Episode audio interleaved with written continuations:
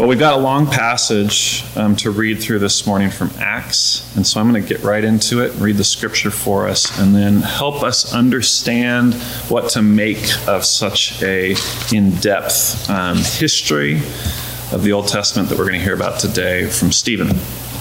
All right, so the text, if you have a Bible and want to follow along, might be beneficial. It's Acts 6, verse 8 and we're going to go all the way through chapter 7 in classic style um, for me.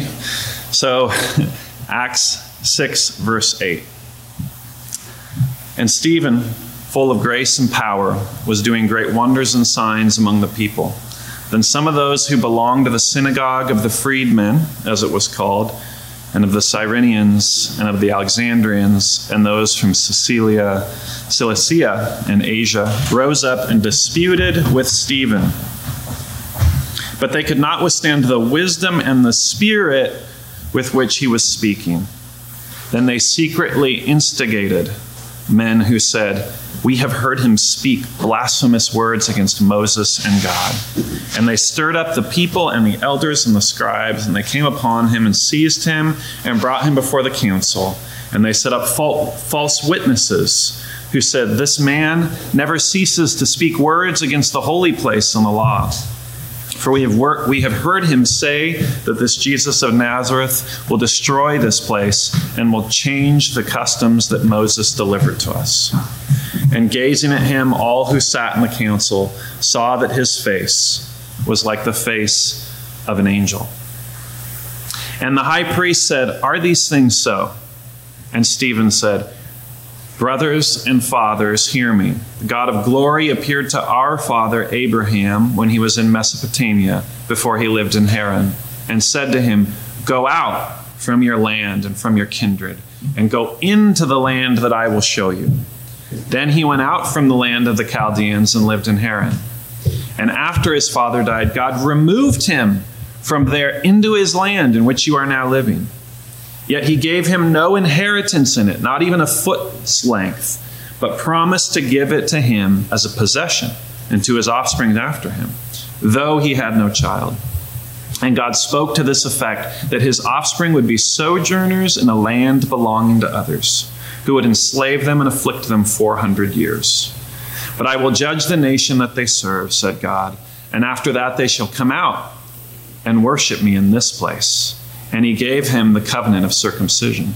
And so Abraham became the father of Isaac and circumcised him on the eighth day. And Isaac became the father of Jacob, and Jacob of the twelve patriarchs. And the patriarchs, jealous of Joseph, sold him into Egypt but God was with him and rescued him out of his afflictions and gave him favor and wisdom before Pharaoh, king of Egypt, who made him ruler over Egypt and over all his household. Now there came a famine through all Egypt and Canaan, and great affliction, and our fathers could find no food. But when Jacob heard that there was grain in Egypt, he sent out our fathers on their first visit. And on the second visit, Joseph made himself known to his brothers, and Joseph's family became known to Pharaoh. And Joseph sent and summoned Jacob, his father, and all his kindred, 75 persons in all. And Jacob went down into Egypt, and he died, he and our fathers, and they were carried back to Shechem and laid in the tomb that Abraham had brought had bought for a sum of silver from the sons of Hamor in Shechem. But as the time of promise drew near, which God had granted to Abraham, the people increased and multiplied in Egypt until there arose over Egypt another king who did not know Joseph. He dealt shrewdly with our race and forced our fathers to expose their infants so that they would not be kept alive. At this time, Moses was born, and he was beautiful in God's sight. And he, he was brought up for three months in his father's house. And when he was exposed, Pharaoh's daughters adopted him and brought him up as her own son. And Moses was instructed in all the wisdom of the Egyptians, and he was mighty in his words and deeds. When he was 40 years old, it came into his heart to visit his brothers, the children of Israel, and seeing one of them being wronged, he defended the oppressed man and avenged him by striking down the Egyptians. He supposed that his brothers would understand that God was giving them salvation by his hand, but they did not understand. And on the following day, he appeared to them as they were quarreling and tried to reconcile them, saying, Men, are you brothers? Why do you wrong each other? But the man who was wronging his neighbor thrust him aside, saying, Who made you a ruler and a judge over us? Do you want to kill me as you killed the Egyptian yesterday? At this retort, Moses fled and became an exile in the land of Midian, where he became the father of two sons. Now, when 40 years had passed, an angel appeared to him in the wilderness on Mount Sinai in a flame of fire in a bush. When Moses saw it, he was amazed at the sight. And as he drew near to look, there came the voice of the Lord I am the God of your fathers, the God of Abraham, and of Isaac, and of Jacob. And Moses trembled and did not dare look. Then the Lord said to him, Take off the sandals from your feet, for the place where you are standing is holy ground. I have surely seen the affliction of my people who are in Egypt, and have heard their groaning, and have come down to deliver them. And now come, I will send you to Egypt. This Moses, whom they rejected, saying, Who made you a ruler and a judge? This man God sent as both ruler and redeemer by the hand of the angel who appeared to him in the bush. This man led them out, performing wonders and signs in Egypt and at the Red Sea and in the wilderness for 40 years. And this is the Moses who said to the Israelites, God will raise up for you a prophet like me from your brothers. This is the one who was in the congregation of the wilderness with the angels who spoke to him at Mount Sinai and with our fathers. He received living oracles to give us. Our fathers refused to obey him, but thrust him aside and in their hearts they turned to Egypt, saying to Aaron, Make for us gods who will go before us. As for this Moses who led us from the land out of Egypt, we don't know what has become of him. And they made a calf in those days and offered a sacrifice to the idol, and were rejoicing in the works of their hands. But God turned away and gave them over to worship the host of heaven, as it is written in the book of the prophets. Did you bring to me slain beasts and sacrifice during the forty years in the wilderness, O house of Israel? You took up the tent of Moloch and the star of your god Rephan, and the images that you made to worship, and I will send you into exile beyond Babylon. Our fathers had the tent of witness in the wilderness, just as he who spoke to Moses directed him to make it, according to the pattern that he had seen. Our fathers, in turn, brought it in with Joshua when they dispossessed the nations that God drove out before our fathers. So it was until the days of David, who found favor in the sight of God and asked him to find a dwelling place for the God of Jacob. But it was Solomon who built a house for him. Yet, the Most High does not dwell in houses made by hands. As the prophet says, Heaven is my throne, and the earth is my footstool. What kind of house will you build for me, says the Lord? Or what is the place of my rest? Did not my hand make all these things? You stiff necked people, uncircumcised in heart and ears, you always resist the Holy Spirit. As your fathers did, so do you. Which of the prophets did your fathers not persecute? And they killed those who announced beforehand the coming of the righteous one, whom you have now betrayed and murdered. You who received the laws delivered by angels and did not keep it. Now, when they heard these things, they were enraged and they ground their teeth at him. But he, full of the Holy Spirit, gazed into heaven and saw the glory of God and Jesus standing at the right hand of God. And he said, Behold, I see the heavens opened and the Son of Man standing at the right hand of God. But they cried out with a loud voice and stopped their ears and rushed together at him. Then they cast him out of the city and stoned him. And the witness laid down their garments at the feet of a young man named Saul. And as they were stoning Stephen, he called out, Lord Jesus, receive my spirit. And falling into his knees, he cried out with a loud voice, Lord, do not hold this sin against them. And when he had said this, he fell asleep. All right. So, we've been looking through the book of Acts, and we're getting to a place where we've gone from the ideal world of Acts, where sharing and caring and everything in common to Ananias and Sapphira. So we've seen division within the church. And we've gone from this sort of idealism of the church reaching out to the community, and now we're at a place where the idealism is over outside the church. And we've got the disciples going out into the temple and encountering the high priests, and there's increasing turmoil outside of the church. We've gone from the tongues of Pentecost to healing to miracles to even angels freeing the disciples from prison. But now we don't have the same kind of angels freeing Stephen, right? Stephen finds God, but he finds him after his death, right? He falls asleep. So the tone has darkened in Acts, and we're going to be transitioning after we get through Advent to a time of death and persecution for Christian for Christians in Acts 8 and beyond. In this story, we have a, a similar thing that we've had in early, earlier stories. We have a character contrast. The first set of characters are these twisted believers. This is the Jewish high priestly council. Like Ananias and Sapphira inside the church, these are Jewish believers outside of the church, right, who profess belief in God. But they are trying to hoard not their earnings, not money, they're trying to hoard a form of salvation and keep it just for themselves, right? They want it just for the Jews. They want it just for the sort of nationalistic tradition that they have built around the temple.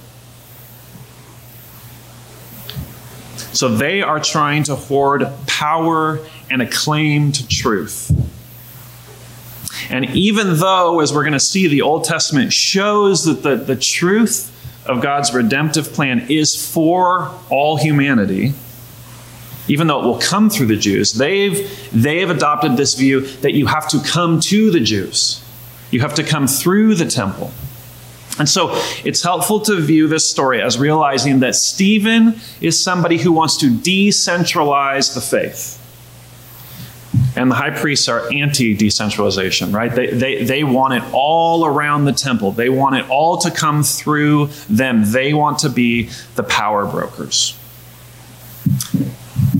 And we'll see in this story that what's happening is they're missing the point. They're missing the point. It's kind of like when us pastors are threatened by other neighborhood churches right? Or when we, as part of this church plant, are upset with our friends when they find a different church. We're kind of missing the point, right? It's not about us. It's not about coming through us. It's not about coming to my place. It's about getting to Jesus. It doesn't matter how it happens, who it happens through. And so Stephen is saying the point is not to come through your temple and your power structure to reach God. The point is for God to reach the people. And he's going to do it in whatever way he decides in the time of history that he is, he is doing that in. And he goes through the Old Testament history to show that. This is a major theme of the Bible because what Stephen says is he goes, Look, all through history, God's been on the move. All through history, he's been moving and calling people and sending people. And all throughout history, another major theme of the Bible is that we've been missing the point. All throughout history, the Israelites were missing the point. The kings of Israel were missing the point, and now the high priests are missing the point. Sometimes I feel like, even this week, even this morning, I miss the point. At cohort, Carrie, I was bemoaning something in confession, and Carrie said, You know, this is supposed to be fun. And I thought about that a bunch this week. This is supposed to be fun. How do we keep this fun? How do we keep this being in partnership with God to reach people for Christ and not feeling so hurt or insecure by the rejection if they don't want to pass through us to Him? Right? If there's another avenue in which they're going to reach Jesus. So we have the contrast of these twisted believers with the true believers, helmed here by Stephen. Now, Stephen, this is something important. Stephen is the first main character we have in Acts who is not a Jewish speaking Christian natively, right? He doesn't grow up in the Jewish culture. He's a Hellenized Jew, which means he speaks Greek. Okay, and he's come probably from the diaspora around Jerusalem and has is, is thoroughly like Jewish, has adopted that, but he grew up like outside the culture right? It's like if you, maybe the best example is if you have somebody immigrate into the US, speaks a foreign language, right? They're still firmly a Christian. Maybe they go to a Hispanic or an Asian church, but they have like a different cultural underpinning. And that's where Stephen's coming from. And so, Stephen, even by his identity, is a threat to the Jewish speaking Jewish high priests. He's a, he's a sign that, that, that, things are starting to break down culturally, that there is not like a nationalistic cultural tone to the church, that now it's actually leaking out, which, which, by the way, was the mission all along for the church. But the high priests are missing the point. So Stephen's like the kind of guy that says, Oh, you want to go to a church? Does that church preach Jesus? Love that you're going to that church. Please keep going to that church. I go to this church. I'm so happy we're both going to church. That's what Stephen's saying. And Stephen, it says, is full of grace and power, wisdom, and the Holy Spirit. And his face is like an angel. So we have here a story of angels versus demons. Because what do the high priests act like? They act as demonic as you could possibly see, right? They could not stand wisdom, and they secretly instigated men with false witnesses who told that they who told that, that that Stephen was heard speaking blasphemous words against Moses and God. Now blasphemy is like the highest level. It's like treasonous. You know, it's the highest level of sin. And so they seized him by force and they brought him before the council.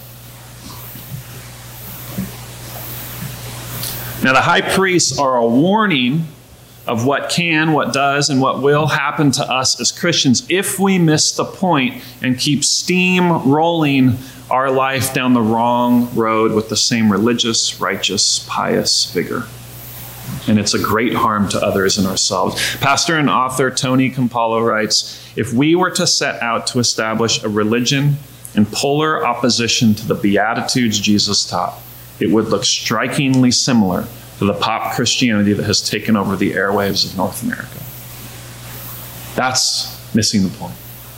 If you're not acting like Jesus to defend people, to defend Jesus, if you're attacking people to defend Jesus, if you're going against the Beatitudes in the name of your faith, I think you're missing the point. And so we do this all the time. I think it, uh, as I've said over and over, we ought to identify first with the high priests in the story, and check ourselves. Because often we act, we react to people as if we're sure we're right. And then when we're accused of being wrong about something really important to us, we want to take them down just because they're attacking the thing that's important to us. And that's, that's idolatry, the most, the most insidious form of idolatry, right? Idolatry is when you want something so much you will act unlike Jesus to get it or keep it. That's idolatry. You know that thing's an idol if you will act unlike the way of Jesus in order to defend or keep that thing. Now, what's so insidious is when that thing that you're defending is Jesus and you will act unlike Jesus to keep it. You've made an idol out of the church. You've made an idol out of your religion. It's, we're swimming in it. And it's right here in the book of Acts. Julia Galef, who's an author and researcher, gave a TED talk called Why You Think You're Right Even When You're Wrong. Why You Think You're Right Even When You're Wrong. And she talks about something called the soldier mindset. And she tells the story. Noah, if you can throw this next slide up. This is a story of a 19, uh, from 19th century France. And I'm just going to read some of this story for you. She writes this An innocuous looking piece of torn up paper launched one of the biggest political scandals in history in 1894. Officers and the French general staff found it in a waste paper basket. And when they pieced it back together, they discovered that someone in their ranks had been selling military secrets to Germany. They launched a big investigation, and their suspicions quickly converged on one man, Alfred Dreyfus. He had a sterling record, no past history of wrongdoing, no motive as far as they can tell. However, Dreyfus was the only Jewish officer at the ranks in the army. And unfortunately, at the time, the French army was highly anti Semitic. The other officers compared Dreyfus's handwriting to that on the paper and concluded it was a match, even though outside professional handwriting experts were much less confident about the similarity. They searched Dreyfus's apartment, went through his files looking for signs of espionage. They didn't find anything. This just convinced him that not only was Dreyfus guilty, but he was also sneaky because clearly he had hidden all the evidence. They looked through his personal history for incriminating details. They talked to his former teachers and learned he had studied foreign languages in school, which demonstrated to them a desire to conspire with foreign governments later in life. His teachers also said that Dreyfus had had a good memory, which was highly suspicious since a, fi- a spy must remember a lot of things. The case went to trial and Dreyfus was found guilty. Afterwards, officials took him out into the public square. They ritualistically tore his insignia from his uniform and broke his sword in two. This was called the degradation of Dreyfus. He was sentenced to life imprisonment on the aptly named Devil's Island, this barren rock off the coast of South America. And he spent his days there alone, writing letter after letter to the French government, begging them to reopen his case so they could discover his innocence. While you might guess that Dreyfus had been set up or intentionally framed by his fellow officers, historians today don't think that's what happened. As far as they can tell, the officers genuinely believed that the case against Dreyfus was strong. So the question arises, she writes, what does it say about the human mind that we can find such paltry evidence to be compelling enough to convict a man? This is a case of what scientists refer to as motivated reasoning, a phenomenon in which our unconscious motivations, desires, and fears shape the way we interpret information. Some pieces of information feel like our allies. We want them to win. We want to defend them. And other pieces of information are the enemy, and we want to shoot them down. That's why it's called motivated. That's why I call, she writes, this motivated reasoning a soldier mindset. And Times article in 2006 finishes off this story for those that are interested, and there's twists and turns. Dreyfus left the army in 1907, rejoined it in World War I, and led a fairly uneventful life until his death in 1935. Seems like a happy ending.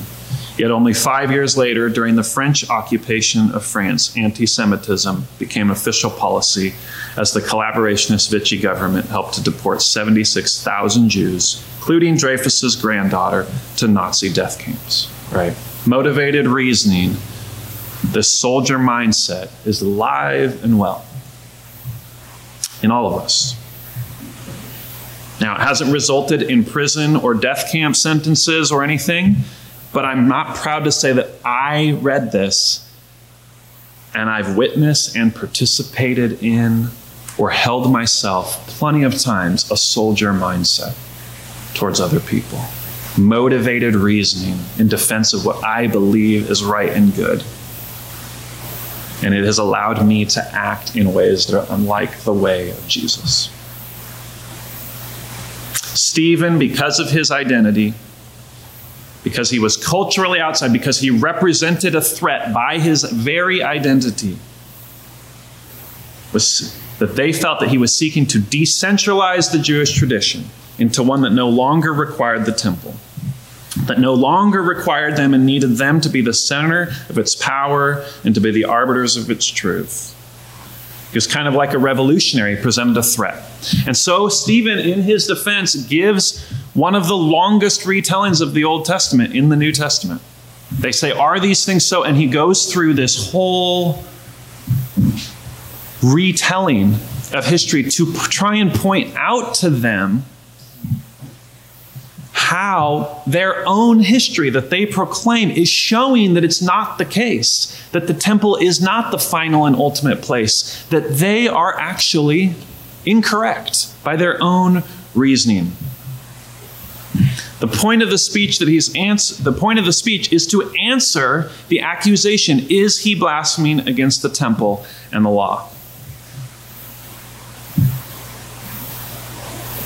And he does this, I think, by freeing some of the Old Testament story. Now, you have to have kind of read a lot of the Old Testament over time to be able to really compare these two things. And I know not all of us can do that, right? Not all of us have that kind of locked in going, oh, he's telling that in a different way. So I'm going to tell you what I believe he's doing by comparing these two things, by reading commentators who have compared these between the histories and the scriptures we have and the things he's emphasizing. I think he's freeing the Old Testament story from some of the typical religious language that's used so that we can see what that language means. We do this all the time. Okay? We, we adopt languages from the church to apply them to real life so that we can understand what those words mean. One that we've used a lot is churching, right? We'll say, hey, we went over and had dinner at our friend's house on a Wednesday night. It was so fun churching together, right? That's us taking and saying, this is what the church is. The church isn't Sunday morning. The church is this behavior, and we just did it, right? So we're freeing that language. We're, we're sort of liberating it and saying, this is what this language actually meant, but it's been locked in an understanding in our mind that made it a cliche and made it shallow and, and vanilla, right? Another one that we've done is we've called something Papa Murphy's ministry, right? If you drop off a Papa Murphy's pizza, that's, that's Papa Murphy's ministry, right? It's, it's just a way of saying a nice thing that I'm doing is actually ministry, right? I'm actually doing ministry right now. Or we do it the other way around and we take and we take churchy language and we take it and we spin it the other way so we can start to see what it really is and get it out of all the baggage it represents. Evangelism has too much baggage. So let's just say we're talking about God.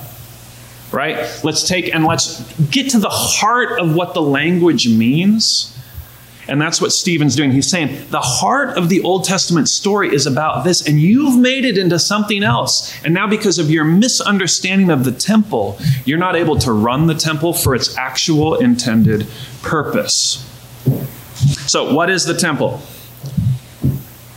These people, the high priests, were convinced God's presence resided in the temple, that that was its ultimate resting place, that the temple was where God's presence was, and they need to preserve that place because it was holy and good and right. So Stephen walks through this text and shows how God is wherever God wants to be. You can't put God in a box, right? You can't decide where God fits and where he lives and where he's going to be. So he starts at chapter 7, verse 1, and he says, The God of glory appeared to our father. So, first of all, God comes from without and reveals himself as the ruler of creation. And then he appeared to Abraham in Mesopotamia near Babylon. So, God shows up in Babylon, right? And then in verse 7, they shall come worship me in this place, he says. And he calls them towards Mount Sinai, where he's residing, not the temple, Mount Sinai. In verse, verse 30, an angel appears to Moses on Sinai. So we've got holy ground, the voice of God coming from there. God is not in the tabernacle, He's not in the temple. None of those things even exist yet. And he's even in Babylon and he's in Egypt. It says, verse, verse 34 I've seen people in Egypt, I've heard them groaning, and I'm coming down to deliver them.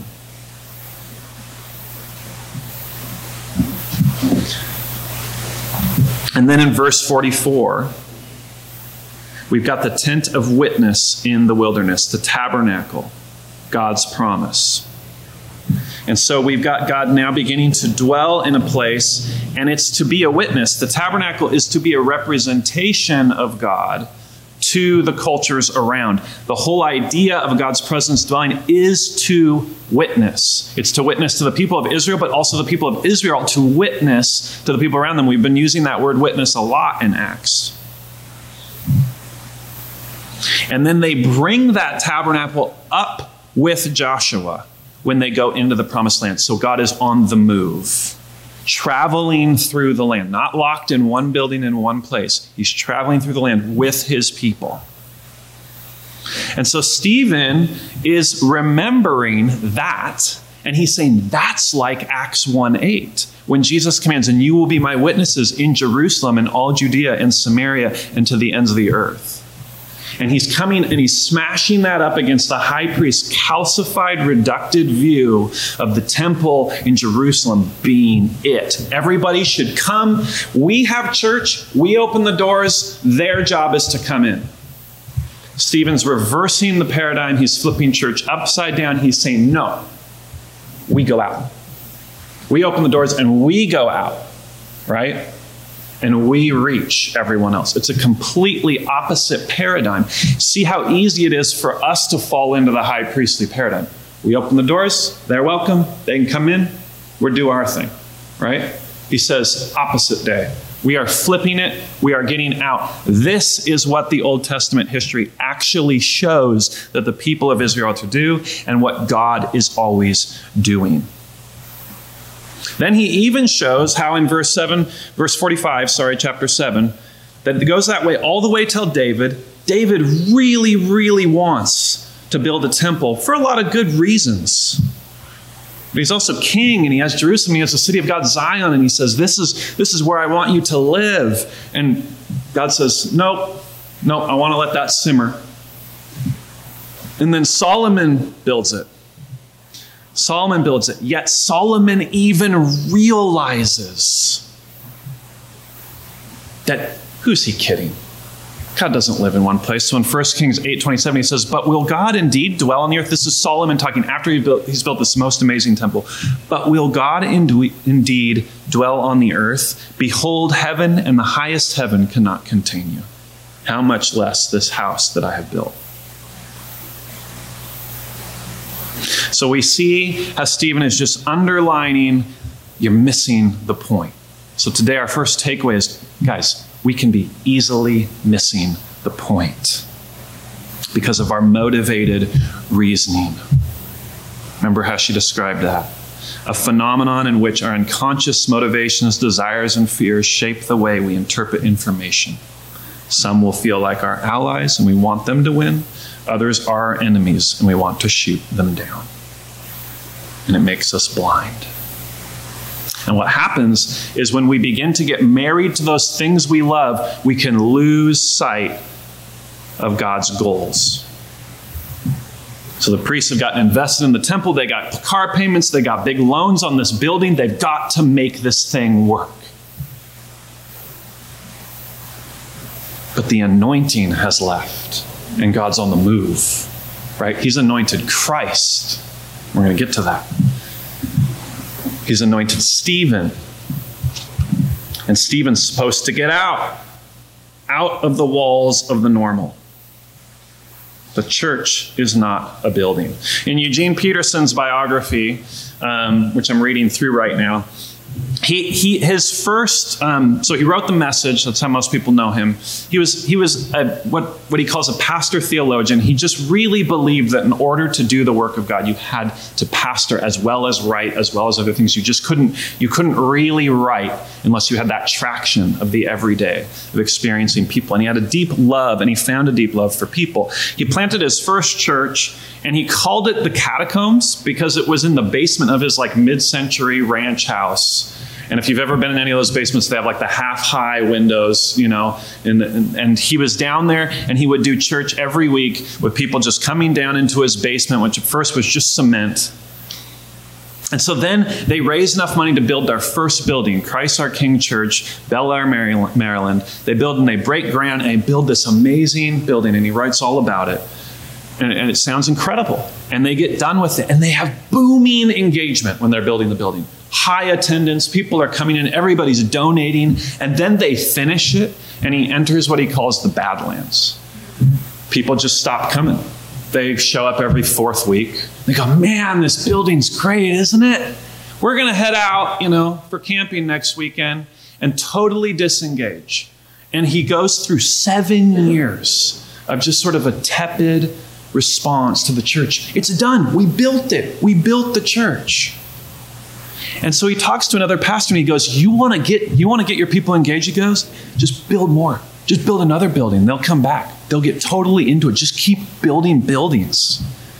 They want to see something grow that's theirs. They want to be able to touch it, right? They want to be able to own it. They want to be able to package and own and decorate God for themselves. It's a kind of golden calf. And that's what Stephen goes through in this story. Tony Campolo again, he says, Jesus never says to the poor, Come find the church. But he says to those of us in the church, Go into the world and find the poor, the hungry, the homeless, the imprisoned. So, we're missing the point. The second big point is the point is to strike out into the unknown, to head out. All of this history, everything we're talking about, get out away from one's home, away from one's sense of the temple, and see that God will be leading and providing for you. Verse 3 go out from the land. And then Abraham's father dies, and he doesn't even give him what he promised. God doesn't give him a child.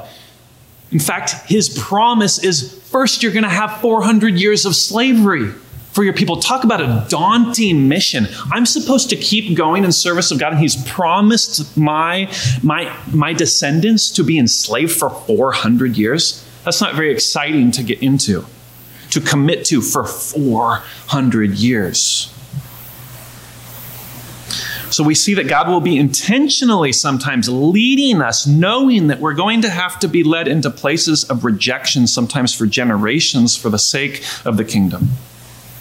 Verse 9 Joseph goes into new lands in Egypt, but how does he go in? He's sold into slavery by murderous brothers, but he's rescued and he's given position and he's asked to serve the Egyptians, but it's to redeem his people, to redeem them in famine. And so we start to see with Joseph the first sign of God's mediators, his priests, his shepherds who care for others. Verse 17, we have Pharaoh who forces the Israelites to leave their infants out to exposure, which is a common form of ancient infanticide, to die. And so God employs saviors even by other means with Pharaoh's daughter.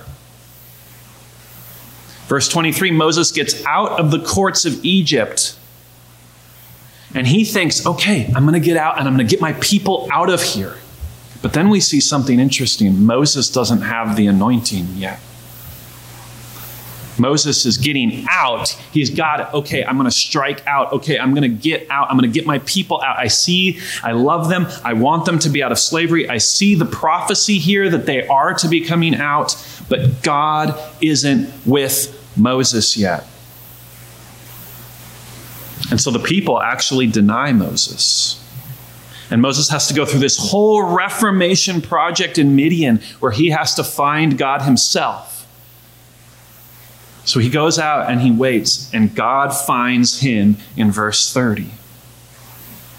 And now Moses is ready. Now that God has found Moses and called him. But now the Israelites, because they're used to the identity, they've rejected this guy once for murdering an Egyptian. This guy's impulsive, he's not a good leader. So they've got that planted deep in their mind. And it says, verse 35 This Moses, whom the Israelites rejected, saying, Who made you a ruler and a judge? This man God sent as both ruler and redeemer by the hand of the angels who appeared to him in the bush. So these three words are important when we think about our identity and the identity of those who save God's people throughout the story of the Old Testament rejected, ruler, redeemer. Three R's. Moses is a rejected ruler and redeemer. He's not a ruler in his own right, he's a ruler because he follows under the rule of God. That's what makes a true ruler. A true king, a true ruler, somebody worth following, is somebody who has put themselves under the rule of God. And it's just the case with rulers that anytime you rule under the authority of God, you will be rejected. You can plan on being rejected. But this is the method that God uses for his redeemers. Okay. So then we get to, to Stephen's third big point. His people have a tendency to fall in love with the past, comfort, with history, with the known, with what they make with their own hands. And in doing so, we, they reject him. We reject God. A coach told me the other day, he goes, You know, the only problem we have with God is that he thinks he's God. We have a problem with being told what to do. And it shows our motivated reasoning is so often for ourselves and what we believe is good for ourselves, not for the goal and the mission of what God is after. So when they reject Moses, when the Israelites refuse to obey him, and in their hearts, they turned to Egypt, saying to Aaron, Make for us gods who will go before us. As for this Moses who led us out from the land of Egypt, we do not know what has become of him. Remember, they're speaking of Moses, but they're actually speaking of God. So the high priests here are speaking of Stephen, saying he's blaspheming of God, but Luke is making it very clear he's full of the Spirit. When they are saying he's blaspheming God, they're, they're rejecting God. And so Stephen says in verse 51 You stiff necked people, uncircumcised in hearts and ears, you always resist the Holy Spirit. As your father did, so do you. What does that uncircumcised in hearts and ears mean? It means that they haven't kept the promise of following God inside with what they hear, with what they say, with what they do. Even though they may have physically changed their body to check a box, they haven't, it hasn't resulted in a permanent heart change. And so, what, what Stephen's doing is he's trying to get under the language. He's saying the circumcision is not, is not it. It's the circumcision of the heart, which is actually something Moses does in Deuteronomy. He's getting under the language of what the law is, and he says, You don't follow the law. He just says it straight up. You don't follow the law. You've always broken it and turned from it, as your fathers did before you. Because the law is God's revealed word, the law is God's mission for witness, and you're not doing it. And so, what do they do? They cry out with a loud voice, stop their ears, and rush together at him. They just, they don't want to deal with it anymore. There's too much to give up, there's too much to sacrifice if he's right.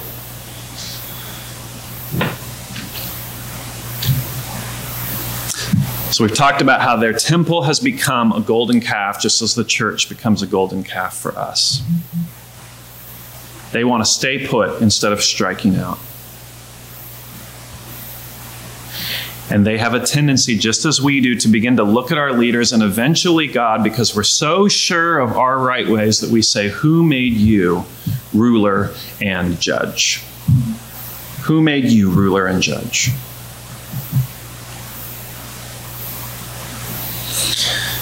So, how does this work out for us? What are the applications here for us?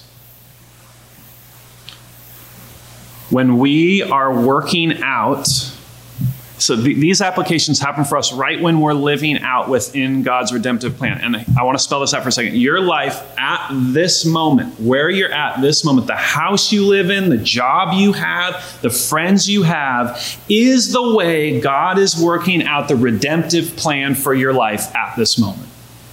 You are in the plan God has to redeem and send you out. You're living in it.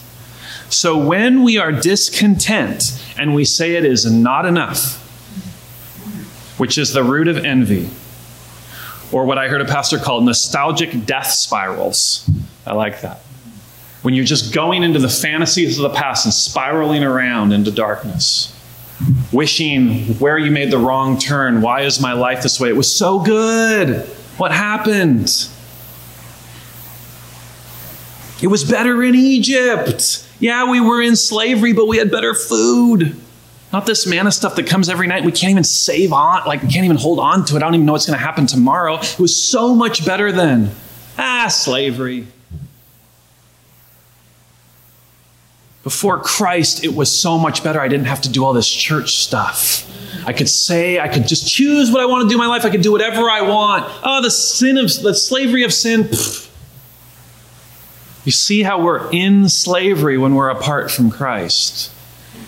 And when we want what He doesn't want for us, we want to go back there. But what we don't, some of us see that. Some of us see that and we can knock ourselves out of that discontentment and we can get positive and whatever. But it also happens when we hoard redemption. Mm. It's a tightrope. Oh, this worship feels so good. Oh, that cohort was so good. I want more of that. I just need more of that in my life. Oh, that podcast was so good. Man, can I just get more of those? Oh, that sermon was so good. I'm going to listen to another one. Brian McLaren, who writes a book called A Generous Orthodox. I don't agree with everything Brian McLaren says. He's part of the emerging church movement, but he says some good things here. He says this The more one respects Jesus, the more one must be brokenhearted, embarrassed, furious, or some combination thereof. When one considers what we Christians have done with Jesus, that's certainly true when it comes to calling Jesus Lord, something we Christians do a lot, often without the foggiest idea of what we mean. Has he become, I shudder to ask this, less our Lord and more our mascot? More something we wave around as a righteous symbol, like the high priest did with the temple. I'm right, you can't touch me. I'm on this guy's team. Or is he actually our Lord? Then they write again, him and, and Campolo. Are we merely creating religious consumers of religious products and programs? Are we creating a self perpetuating, self centered subculture instead of a world penetrating, world serving, world transforming, God centered counterculture? It's true that Jesus loves you, but he loves you for his sake and not yours. That's, that's a hard truth. It's true that Jesus loves you, but he loves you for his sake and not yours. You're a sinner. He doesn't love your sin, but he wants to make you clean. He loves the you that he made you to be, and that you is going to be getting out. That you is going to be flipping this paradigm upside down. So instead of thinking about how something benefits ourselves, we're thinking about how it is a balm for humanity. If, if that sermon was so good for me, who else could it be good for? If this cohort was so good for me, who else could it be good for? If that worship on Sunday was so good or that message was so good, who else could it be good for? And we get out and we trust that God will provide for us when we get out and do the scary, hard stuff of dealing with even potential rejection. Some of us, I mean, we've all dealt with rejection. I'm talking like we're so rejected at this point, we can't even deal with potential rejection. The idea of even, it's like when you were in, like, I don't know, high school, and I'll just talk from my point of view, I couldn't even ask the girl out. I was so petrified of rejection. Couldn't even like deal with if it was no. So I just never did it. Right? I think that's how we're becoming with our faith. And what I'm trying to say and shake us loose from, myself included, is it's not the way. It's not the way of Jesus. How does it end? It actually ends in going into a murderous rage against anyone who pricks you and bothers you and begins to, and actually we will become jealous of people who are out sharing Jesus. Because deep down we know that's what it's what it's about. So, Christians all over this country, including ourselves, are guilty of acting for Jesus without acting like Jesus. And we need so much help. We need so much help.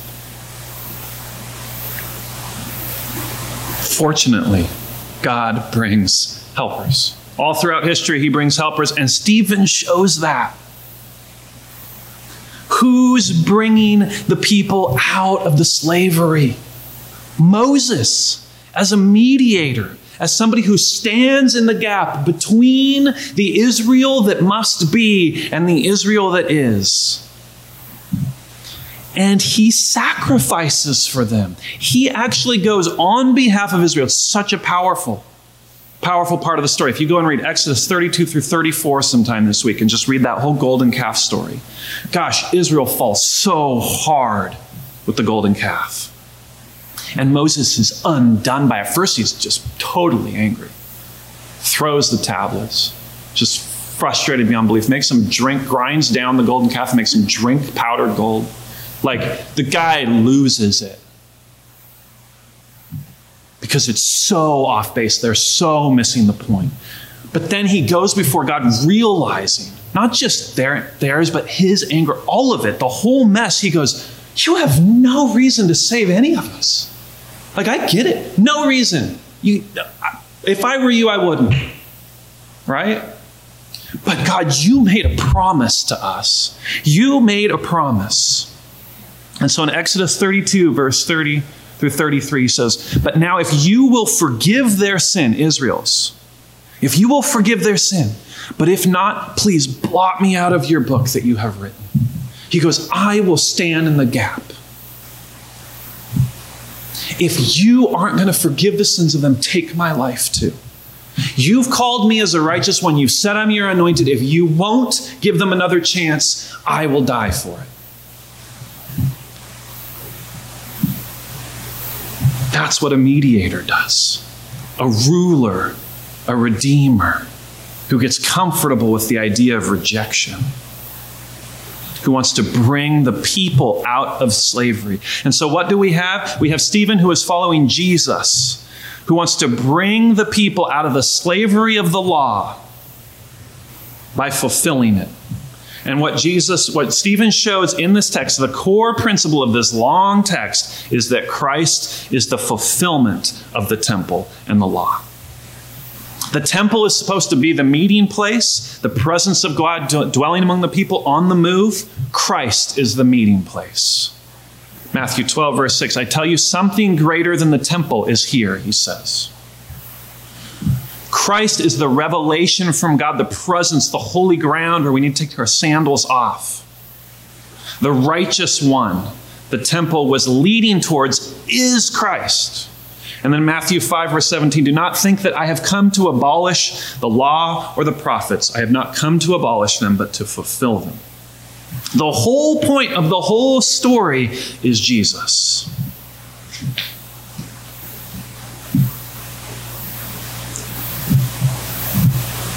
So, what happens is that he supersedes all of it. He says, All of this was leading up to me.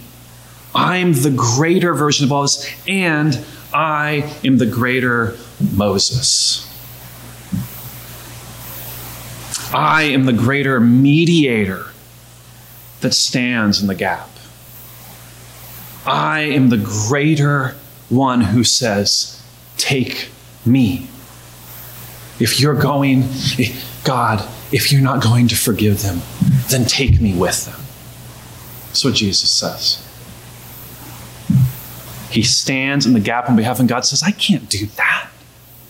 You've been the perfect witness, the perfect version of my presence of the temple. You followed the law perfectly, and you say that it's worth it to keep them. I will do it. I will forgive their sins.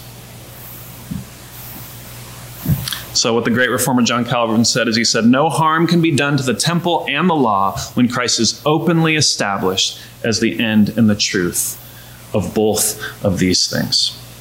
And Stephen aptly puts this argument together so tightly that he validates Christ on the authority of the high priest. The high priests say, We follow Moses. And Stephen says, Moses prophesied in this guy. He's the one. He's the prophet that Moses talks about, that one day will come, the righteous one, the Messiah.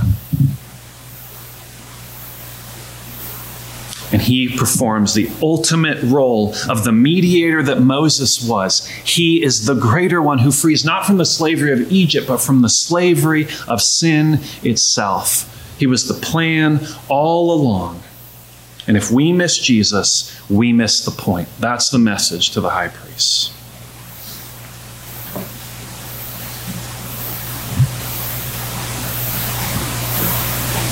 So, that's the point. That's the point, you guys. The big idea of the character of God is that he is a good ruler who we rejected who wants to redeem us. That's the life story we're living. We have rejected the great ruler of the universe. and he wants to redeem us. So now when our friends reject us because we follow, because we follow the great ruler, we know that they're simply doing what we've already done. And we can give grace for that, just as God has given grace for us. Now, if they reject us because we're not acting like Jesus, we should be really critical, right? We shouldn't just assume that we're always acting like Jesus because we're a Christian. But if we're being rejected because we're pointing to Jesus and people don't want that, we need to get used to that. So, I just want to give this quick application for what a Sunday worship is for us and what I think it should be moving forward as we think about Sundays.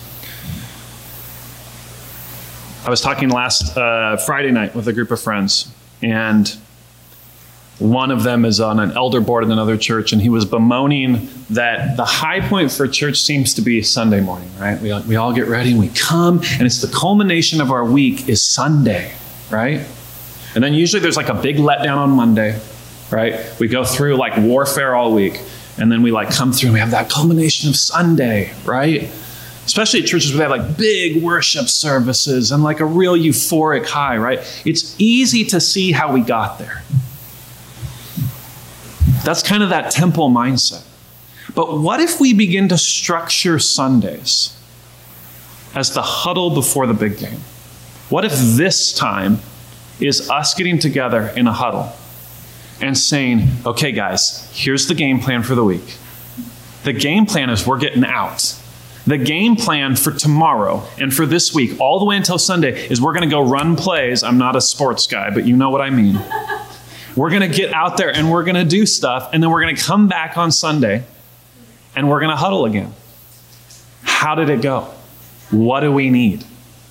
And to treat cohorts that way and to treat our touch points as huddles so that we can get out there. And I know we actually do this well with things like Tuesday, but perhaps our Sundays need to be thought more about how do I get sent out and come back again for the huddle and experience Christ's presence and rest with me. And I think this is my, my big encouragement to you. You don't have to defend yourself. We don't have to defend ourselves. We're going to screw up. Our job in our life and our purpose in our life is not to defend our own actions, but we spend so much emotional headspace trying to figure out how we're actually right. We know we're wrong. We know we blew it. We knew we said we were supposed to do that and we did another thing. We know we hid something that we did that we tell people not to do. We know. We don't have to defend ourselves. Our job all week this week is just to go demonstrate Jesus and point how he's the better, the better mediator, the better ruler, the better redeemer.